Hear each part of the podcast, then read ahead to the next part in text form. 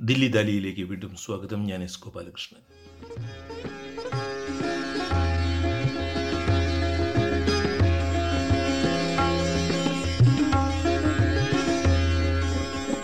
പണ്ഡിറ്റ് രവിശങ്കർ ജന്മശതാബ്ദി. സിത്താറിലെ നെഹ്റുവിന് ആദരം. പൊതുവായി പറഞ്ഞാൽ രവിശങ്കറിന്റെ സിത്താർ വൈകാരികമായിരുന്നു. അതിനെന്തെങ്കിലും ആഴമുണ്ടെങ്കിൽ ആ ആഴത്തിന്റെ വ്യാകരണം പോലും വൈകാരികമായിരുന്നു. ജനമനസ്സിൽ പണ്ഡിറ്റ് നെഹ്റു എന്ന പോലെ അല്ലെങ്കിൽ വസന്തത്തിൽ ശലഭങ്ങൾ എന്ന പോലെ ആഹ്ലാദചിത്തരായ സ്വരങ്ങൾ രവിശങ്കറിന്റെ സിത്താറിനെ വലം വെച്ചു പറന്നിരുന്നു. നമ്മുടെ ജനാധിപത്യം നെഹ്റുവിനെ സ്നേഹിച്ചതുപോലെ നമ്മുടെ സംഗീത ലോകം രവിശങ്കറിനെയും സ്നേഹിച്ചു.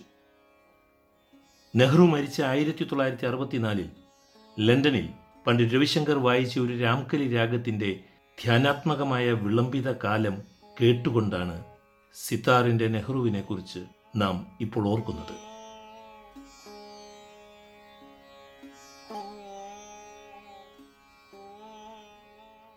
രണ്ടു ദേശഭക്തി ഗാനങ്ങളിൽ അവർ രണ്ടുപേരും എടുത്ത നിലപാടുകളെ പരാമർശിച്ചുകൊണ്ട് തുടങ്ങട്ടെ. കമ്മ്യൂണിസ്റ്റ് പാർട്ടിയുടെ കലാസംഘടനയായിരുന്ന ഇപ്റ്റയുടെ പ്രവർത്തകനായിരുന്ന കാലത്ത് ഒരു നാടകത്തിൽ മുഹമ്മദ് ഇക്ബാൽ എഴുതിയ സാരേ ജഹാൻ സെ അച്ഛ ഹിന്ദുസ്ഥാൻ ഹമാര എന്ന ഗാനം പതിഞ്ഞ മട്ടിൽ സഹപ്രവർത്തകൻ ചിട്ടപ്പെടുത്തിയത് കേട്ട രവിശങ്കർ ആ ഈണം മാറ്റി പുതിയ വേഗം നൽകി. അതാണ് ഇന്ന് നമ്മൾ കേൾക്കുന്ന ചടുലമായ ആ ഗാനം. പണ്ഡിറ്റ് രവിശങ്കറിന്റെ തന്നെ വാക്കുകൾ നമുക്ക് കേൾക്കാം. ഞാൻ രവിശങ്കറിന്റെ വാക്കുകൾ കോട്ട് ചെയ്യുകയാണ്. ആയിരത്തി തൊള്ളായിരത്തി നാൽപ്പത്തി അഞ്ചിലായിരുന്നു അത്.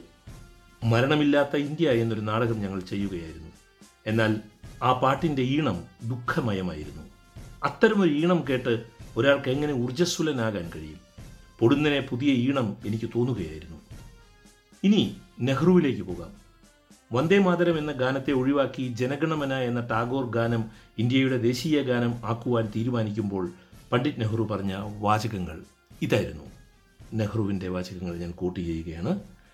ബാൻഡ് സംഗീതത്തിന് പറ്റിയ ഒരു ദേശീയ ഗാനം ഉണ്ടാകുക ആയിരത്തി തൊള്ളായിരത്തി നാൽപ്പത്തി ഏഴ് ഓഗസ്റ്റ് പതിനഞ്ചിന് ശേഷം ഞങ്ങളുടെ ഒരു അടിയന്തര ആവശ്യമായി മാറി. ചടുലമായ ഒരു ഈണത്തിന്റെ ആവശ്യം ഉണ്ടായിരുന്നു. ഇന്ത്യൻ നാഷണൽ ആർമി മുൻപേ തന്നെ ആ ഗാനം ചിട്ടപ്പെടുത്തിയിരുന്നല്ലോ. ആയിരത്തി തൊള്ളായിരത്തി നാൽപ്പത്തി ഏഴിൽ ന്യൂയോർക്കിൽ നടന്ന ഐക്യരാഷ്ട്രസഭയുടെ യോഗത്തിൽ ഇന്ത്യൻ പ്രതിനിധികൾക്ക് ഒരു ദേശീയ ഗാനം വേണ്ടി വന്നു. ഐ എൻ എയുടെ ശബ്ദലേഖനം അവർക്ക് എത്തിച്ചു കൊടുത്തു. നമ്മുടെ ബാൻഡ് അത് ചിട്ടപ്പെടുത്തി. ഐക്യരാഷ്ട്രസഭയിൽ അത് അവതരിപ്പിച്ചു. എല്ലാവർക്കും ആ ഈണം ഇഷ്ടമായി. അന്നത്തെ ആ ഗാനം എല്ലാ എംബസികൾക്കും പ്രതിരോധ സേനകൾക്കും അയച്ചു കൊടുത്തു. ആയിരത്തി തൊള്ളായിരത്തി നാൽപ്പത്തി ഏഴ് ഓഗസ്റ്റ് ഇരുപത്തിയഞ്ചാം തീയതി കോൺസ്റ്റിറ്റ്യൂവന്റ് അസംബ്ലിയിൽ പണ്ഡിറ്റ് നെഹ്റു പറഞ്ഞ വാചകങ്ങളാണ് ഞാനിപ്പോൾ വായിച്ചത്. ചടുലത എന്നത് നെഹ്റുവിന്റെയും രവിശങ്കറിന്റെയും സ്വാഭാവികതയായിരുന്നു. നെഹ്റു അത് ഇന്ത്യൻ സമൂഹത്തെ ആധുനികമാക്കുന്നതിന് ഉപയോഗിച്ചുവെങ്കിൽ രവിശങ്കർ അത് ഇന്ത്യൻ സംഗീതത്തിന് പുതിയ സ്വപ്നങ്ങൾ കാണുവാനുള്ള ശേഷി നൽകുവാൻ ഉപയോഗിച്ചു പണ്ഡിറ്റ് രവിശങ്കർ നെഹ്റുവിനേക്കാൾ മുപ്പത്തിയൊന്ന് വയസ്സിന് ഇളയതായിരുന്നു ആ വർഷങ്ങളുടെ വ്യത്യാസം ലോകരാഷ്ട്രീയത്തിലുമുണ്ടായിരുന്നു സാമൂഹ്യ അന്തരീക്ഷത്തിലുമുണ്ടായിരുന്നു. ആ മാറ്റങ്ങൾ രവിശങ്കറിന്റെ സമീപനങ്ങളിലും നിറഭേദങ്ങൾ വരുത്തി എന്നത് ശരിയാണ്. എങ്കിലും രണ്ട് വ്യത്യസ്ത ചക്രവാളങ്ങളിൽ വിടർന്ന രണ്ട് മഴവില്ലുകൾ പോലെ പണ്ഡിറ്റ് രവിശങ്കറും പണ്ഡിറ്റ് നെഹ്റുവും ഇന്ത്യൻ ജീവിതത്തെ സുന്ദരമാക്കുകയായിരുന്നു. ഇനി നമുക്ക് രണ്ടുപേരുടെയും ഗുരുക്കന്മാരെ നോക്കാം. രവിശങ്കറിന്റെ ഗുരുവായിരുന്ന ബാബ അലാവുദ്ദീൻ ഖാനിൽ നമുക്ക് എന്നും ഒരു ഗാന്ധിയെ കാണുവാൻ കഴിയും. ഗാന്ധിയെ പോലെ അതികഠിനം എന്ന് വിളിക്കാവുന്ന അച്ചടക്കക്കാരനായിരുന്നു അദ്ദേഹവും. സരോദിൽ മാസ്മരികത സൃഷ്ടിച്ച ആ മാന്ത്രികൻ സ്വന്തം മകനെ രാത്രി മുഴുവൻ മരത്തിൽ കെട്ടിയിട്ടടിച്ച ദേഷ്യക്കാരനായ ഒരച്ഛനും കൂടിയായിരുന്നു. ഈ അച്ഛനിൽ നമുക്ക് തെക്കേ ആഫ്രിക്കയിലെ കർക്കശക്കാരനായ ഗാന്ധിയെ കാണാം. അടികൊണ്ട മകനാകട്ടെ ഉസ്താദ് അലി അക്ബർ ഖാൻ ആണെന്ന് വരുമ്പോൾ വിശ്വസിക്കുവാൻ പോലും നമുക്ക് പ്രയാസം തോന്നും. എന്നാൽ ഈ അടിയുടെ കാര്യം രവിശങ്കർ തന്നെയാണ് ഒരിക്കലൊരു അഭിമുഖത്തിൽ പറഞ്ഞത്. ഉസ്താദ് അലാവുദ്ദീൻ ഖാൻ വ്യക്തിജീവിതത്തിൽ പുലർത്തിയ അവധൂത തുല്യമായ ലാളിത്യം ഗാന്ധിയിലെ ലാളിത്യത്തോട് തുലനപ്പെടുത്താവുന്നതാണ് മകനോടുള്ള കാർക്കശ്യം പുലർത്തുമ്പോഴും ബാബ പ്രിയ ശിഷ്യനായ രവിശങ്കരനെ വത്സലപുത്രനെ പോലെ കരുതിയതിലും ഒരു ഗാന്ധി നെഹ്റു സമാനത കാണാവുന്നതാണ്. ഗാന്ധിയിലും ബാബയിലുമുള്ള നേതൃപാഠവും സമാനമാണ്.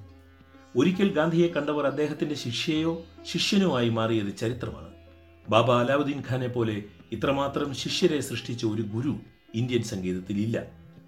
അദ്ദേഹത്തിന്റെ ശിഷ്യരെല്ലാം തന്നെ ഉത്തരേന്ത്യൻ സംഗീതത്തിൽ ഒന്നല്ലെങ്കിൽ മറ്റൊരു തരംഗ സൃഷ്ടി ചെയ്തവരാണ്.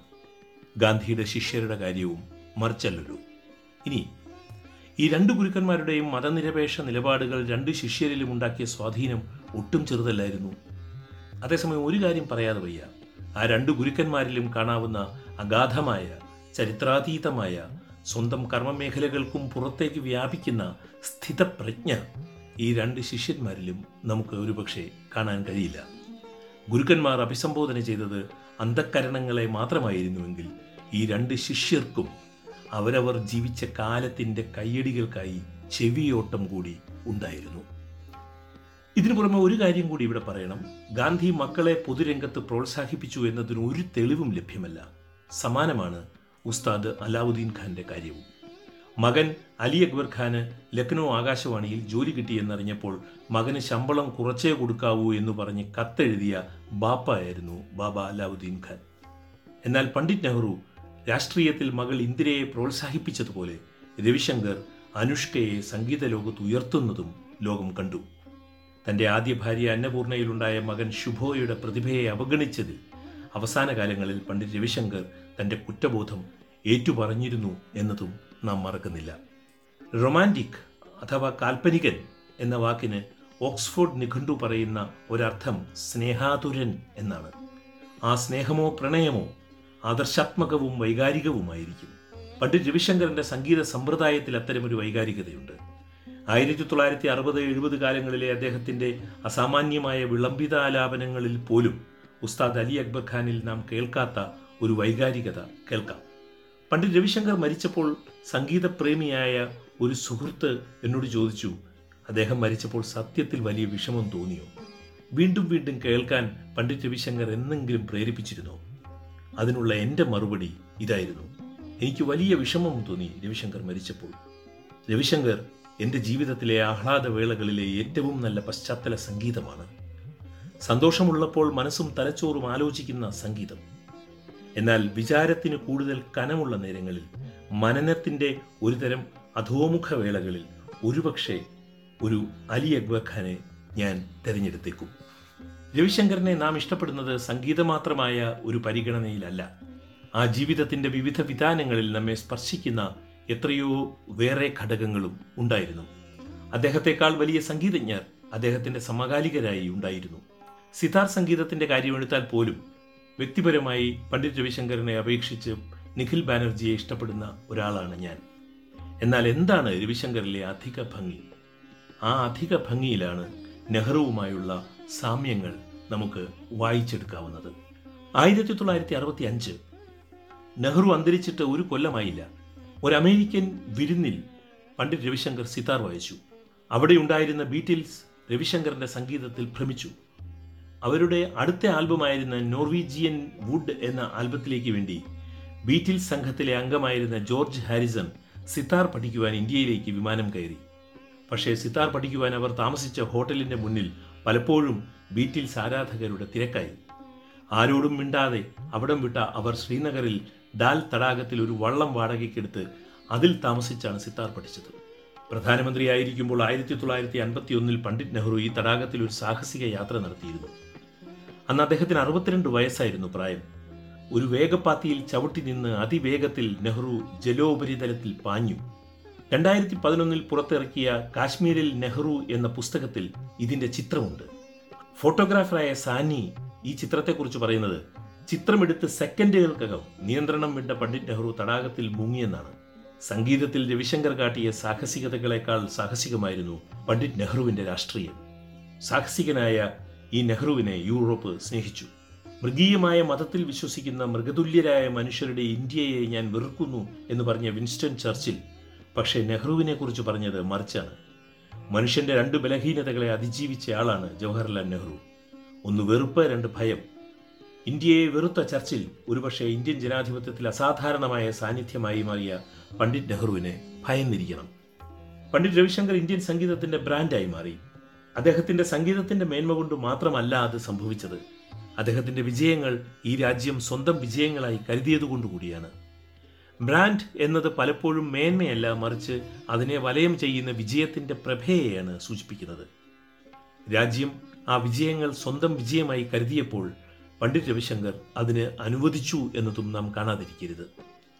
ഇന്ത്യയിൽ നിന്നു മാറി ഒരു ലോകപൗരൻ എന്ന നിലയിലെത്തുവാൻ പണ്ഡിറ്റ് രവിശങ്കരൻ ഈ രാജ്യത്തിനെതിരെ ഒന്നോ രണ്ടോ പ്രസ്താവന ഇറക്കിയാൽ മതിയായിരുന്നു.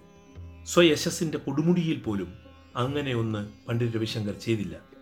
ഇന്ത്യൻ സംഗീതത്തിന്റെ ഒരുപക്ഷെ അതിലുമുപരി ഇന്ത്യൻ കലകളുടെ തന്നെ ബ്രാൻഡ് അംബാസഡറായി തുടരുന്നത് ആ സർഗജീവിതത്തിന്റെ വിജയസൂത്രവാക്യം കൂടിയായിരുന്നു. ഇനി ഈ രാജ്യത്തിനകത്ത് അദ്ദേഹം നേടിയ ഇടങ്ങൾ നോക്കൂ. ലതാ മങ്കേഷ്കർക്കോ എം എസ് സുബ്ബലക്ഷ്മിക്കോ ഇന്ത്യൻ സംഗീതജ്ഞരാകാൻ ഒരിക്കലും കഴിഞ്ഞില്ല. തെന്നിന്ത്യയിൽ ലത എന്നും ഒരു ഹിന്ദി ഗായികയാണ്. വടക്കേ ഇന്ത്യയിൽ എവിടെയും സുബ്ബലക്ഷ്മി അവർ ഇഷ്ടപ്പെടുന്ന ഒരു കർണാടക സംഗീതജ്ഞ മാത്രമാണ്. സുബ്ബലക്ഷ്മിയുടെ മീര ഭജനകൾ മീരയുടെ തെന്നിന്ത്യൻ ഭാവമായിട്ടേ വടക്കേ ഇന്ത്യക്കാർ എടുത്തിട്ടുള്ളൂ. എന്നാൽ പണ്ഡിറ്റ് രവിശങ്കർ എന്ന പേര് കേൾക്കുമ്പോൾ ഒരുപക്ഷെ വടക്ക് കിഴക്കൻ ഇന്ത്യ ഒഴിച്ചു നിർത്തിയാൽ മറ്റെവിടെയും ഒരേ പ്രതികരണമായിരുന്നു എന്നും. ഇന്ത്യൻ സംഗീതവും വടക്കു കിഴക്കൻ ഇന്ത്യയും എന്നത് വിശദമായി നോക്കേണ്ട ഒരു വിഷയമാണ്. അതിന് ഇവിടെ മുതിരുന്നില്ല. പണ്ഡിറ്റ് രവിശങ്കറിന്റെ ഈ ഇമേജ് ഉണ്ടാക്കിയ ചില പ്രശ്നങ്ങളുണ്ട്. പൊതുവിവരദാഹിയായ ഒരാളോട് ചോദിച്ചു നോക്കൂ ആരാണ് ആകാശവാണിയുടെ മുദ്രാഗാനം ചിട്ടപ്പെടുത്തിയത് എന്ന്? അല്ലെങ്കിൽ ആരാണ് ജനഗണമന എന്ന ദേശീയ ഗാനത്തിന് സംഗീതം കൊടുത്തത് എന്ന്? സംശയലേശമെന്നിയെ മറുപടി വരും പണ്ഡിറ്റ് രവിശങ്കർ എന്ന്. അദ്ദേഹം ചെയ്യാത്ത കാര്യങ്ങളുടെ ബഹുമതി പോലും അദ്ദേഹത്തിന് ചാർത്തി കിട്ടുന്ന പൊതുവായ ഒരു രീതി ഇന്ത്യയിൽ വന്നു. മഹാവിജയികൾക്ക് ചരിത്രത്തിൽ അനുവദിച്ചു കിട്ടുന്ന ബോണസുകളാണ് ഇതൊക്കെ. അവർ അത് ആഗ്രഹിക്കുന്നില്ല. എന്നാൽ അവർക്കത് വന്നു ചേരുന്നു. നെഹ്റുവിന്റെ കാര്യം തന്നെ എടുക്കൂ. വിഭജനത്തിന് ശേഷം പാകിസ്ഥാനിൽ താമസമാക്കിയ ഹിന്ദുസ്ഥാനി സംഗീതജ്ഞൻ ഉസ്താദ് ബഡേ ഗുലാം അലി ഖാനെ ഇന്ത്യയിലേക്ക് മടക്കി കൊണ്ടുവരുവാൻ മുൻകൈയെടുത്ത പഴയ മുംബൈ മുഖ്യമന്ത്രി മൊറാർജി ദേശായിയെ ആരും ഓർക്കാറില്ല. എല്ലാവരും പറയുന്നത് പണ്ഡിറ്റ് നെഹ്റു മുൻകൈയെടുത്ത് മഹാഗായകനെ മടക്കി കൊണ്ടുവന്നു എന്നാണ്. മഹാത്മാഗാന്ധി എന്ന നിത്യവിസ്മയത്തെ മാറ്റി നിർത്തിയാൽ പണ്ഡിറ്റ് നെഹ്റുവിനെ പോലെ ഇന്ത്യ മുഴുവൻ വ്യാപിച്ച ഇമേജ് മറ്റാർക്കുമില്ല. ഗാന്ധിയെ ദേവതുല്യമായ ഒരകലത്തിൽ നിർത്തി ഏതോ അമാനുഷ്യനാണെന്ന മട്ടിൽ സാധാരണ ജനങ്ങൾ കണ്ടപ്പോൾ നെഹ്റു ജനപ്രിയനായി മാറി. എം ജെ അക്ബർ എഴുതിയതുപോലെ പണ്ഡിറ്റ് നെഹ്റുവിന്റെ ഇമേജ് ആദ്യമായി തകർന്നത് ആയിരത്തി തൊള്ളായിരത്തി അൻപത്തി ഏഴിലെ കേരളത്തിലെ ഇ എം എസ് മന്ത്രിസഭയെ പിരിച്ചുവിട്ടപ്പോൾ മാത്രമായിരുന്നു. ജനപ്രിയത വെറുതെ അങ്ങനെ ഉണ്ടാകുന്നതല്ല. നെഹ്റുവിന്റെയും പണ്ഡിറ്റ് രവിശങ്കറിന്റെയും ജനപ്രിയതകൾ തുലനം ചെയ്യുമ്പോൾ അതിൽ കാണുന്ന ഏറ്റവും വലിയ ഭാവ ഐക്യം അവരുടെ ഇമേജിനോട് ചേർന്ന് നിൽക്കുന്ന ഒരു കുതിപ്പിന്റെ ഛായയാണ്. നമ്മെ മുന്നോട്ട് കൊണ്ടുപോകുന്നു എന്ന പ്രത്യാശ അവരുടെ ജീവിതങ്ങൾ രണ്ട് വ്യത്യസ്ത മേഖലകളിൽ നൽകി. ഇന്ത്യൻ മധ്യവർഗത്തിന് പുത്തൻ ജനാധിപത്യത്തിന്റെ ഊർജദായക ബിംബം ഗാന്ധിയേക്കാൾ നെഹ്റു ആയിരുന്നു. ഇന്ത്യൻ ക്ലാസിക്കൽ സംഗീതത്തെ പരിമിതപ്പെട്ട അതിന്റെ ആസ്വാദക വൃത്തത്തിൽ നിന്നും പുറത്തു കൊണ്ടുവരുവാൻ രവിശങ്കറിന്റെ ലളിത വേഗ ശ്രുതിസുന്ദര സംഗീതത്തിനും അതിലുമുപരി അദ്ദേഹത്തിന്റെ ജീവിത ആവേഗങ്ങൾക്കും കഴിഞ്ഞു. ആയിരത്തി തൊള്ളായിരത്തി അറുപതുകളിലെ രവിശങ്കർ സംഗീതം ആഴത്തിലും അന്വേഷണത്തിലും മുന്തിയതായിരുന്നു. അദ്ദേഹത്തിന്റെ സംഗീതത്തെ അടുത്തറിയാവുന്നവർ പറയുന്നത് വിശ്വസിക്കാമെങ്കിൽ മുപ്പത്തിയഞ്ച് വയസ്സ് മുതൽ അൻപത് വയസ്സ് വരെയുള്ള രവിശങ്കർ ആലാപനങ്ങൾ ആ ജീവിതത്തിന്റെ സംഗീത ഔന്നത്യം തന്നെയായിരുന്നു എന്നാണ്. എന്നാൽ രവിശങ്കർ എന്ന ജനകീയ സംഗീതജ്ഞന്റെ താരോദയം പിൽക്കാലത്താണ് ഉണ്ടായത്. ആ താരോദയമാണ് നാം ഇന്ന് ആഘോഷിക്കുന്ന പണ്ഡിറ്റ് രവിശങ്കർ എന്ന ജീവിതം. നെഹ്റു രവിശങ്കർ വായനയിൽ ഒരു കാര്യം കൂടി പറഞ്ഞു വയ്ക്കട്ടെ തന്റെ ജീവിതത്തിൽ ഒരിക്കൽ പോലും ഇന്ത്യൻ ആത്മീയതയിൽ ഊന്നിയ വലതുപക്ഷ നിലപാടുകൾ പണ്ഡിറ്റ് രവിശങ്കർ എടുത്തില്ല നെഹ്റുവിനെ പോലെ. ആ വഴി ഒരു സ്വാഭാവിക വഴിയായി ലോക സംസ്കാര കമ്പോളത്തിൽ നിവർന്ന് കിടന്നിരുന്ന ഒരു കാലത്താണ് ആ വഴി നടക്കേണ്ട എന്ന് രവിശങ്കർ തീരുമാനിച്ചത്. ഇപ്റ്റായുടെ നാടകപ്രവർത്തനവുമായി ബന്ധപ്പെട്ട കാലം മുതൽക്ക് തന്നെ രാഷ്ട്രീയ നിലപാടുകളിൽ ഇടതുഭാഗത്തേക്ക് ചെരിവുള്ള ലിബറൽ നിലപാടുകളെ രവിശങ്കർ എടുത്തുള്ളൂ. ബാബറി മസ്ജിദ് പൊളിച്ചു നീക്കിയപ്പോൾ പരസ്യമായി അതിനെ നിന്ദിക്കുവാൻ തയ്യാറായ ചുരുക്കം അമുസ്ലിം ഹിന്ദുസ്ഥാനി സംഗീതജ്ഞരിൽ ഒരാളായി രവിശങ്കർ ഉണ്ടായിരുന്നു. കഴിഞ്ഞ നൂറ്റാണ്ടിൽ ലോക സംഗീത രംഗം കണ്ട വലിയ സാന്നിധ്യങ്ങളിൽ ഒന്നായിരുന്ന ഒരു ജീവിതമാണ് പണ്ഡിറ്റ് രവിശങ്കറിന്റേത് അദ്ദേഹത്തിന്റെ ജന്മശതാബ്ദി വേളയാണ് ഇത്. പണ്ഡിറ്റ് രവിശങ്കറിന്റെയും നെഹ്റുവിന്റെയും കണ്ണുകൾ നിങ്ങൾ ശ്രദ്ധിച്ചിട്ടുണ്ടോ? അത്രയും തിളക്കമുള്ള കണ്ണുകൾ ഇന്ത്യൻ സംഗീതത്തിലും ഇന്ത്യൻ രാഷ്ട്രീയത്തിലും മറ്റാർക്കുമില്ലായിരുന്നു. അത് ആ മനസ്സുകളിലെ നിലയ്ക്കാത്ത ദീപപ്രഭ ആയിരുന്നു. ദില്ലി ദാലിയുടെ ഈ ലക്കം ഇവിടെ അവസാനിക്കുന്നു. സ്നേഹപൂർവം ഞാൻ എസ് ഗോപാലകൃഷ്ണൻ.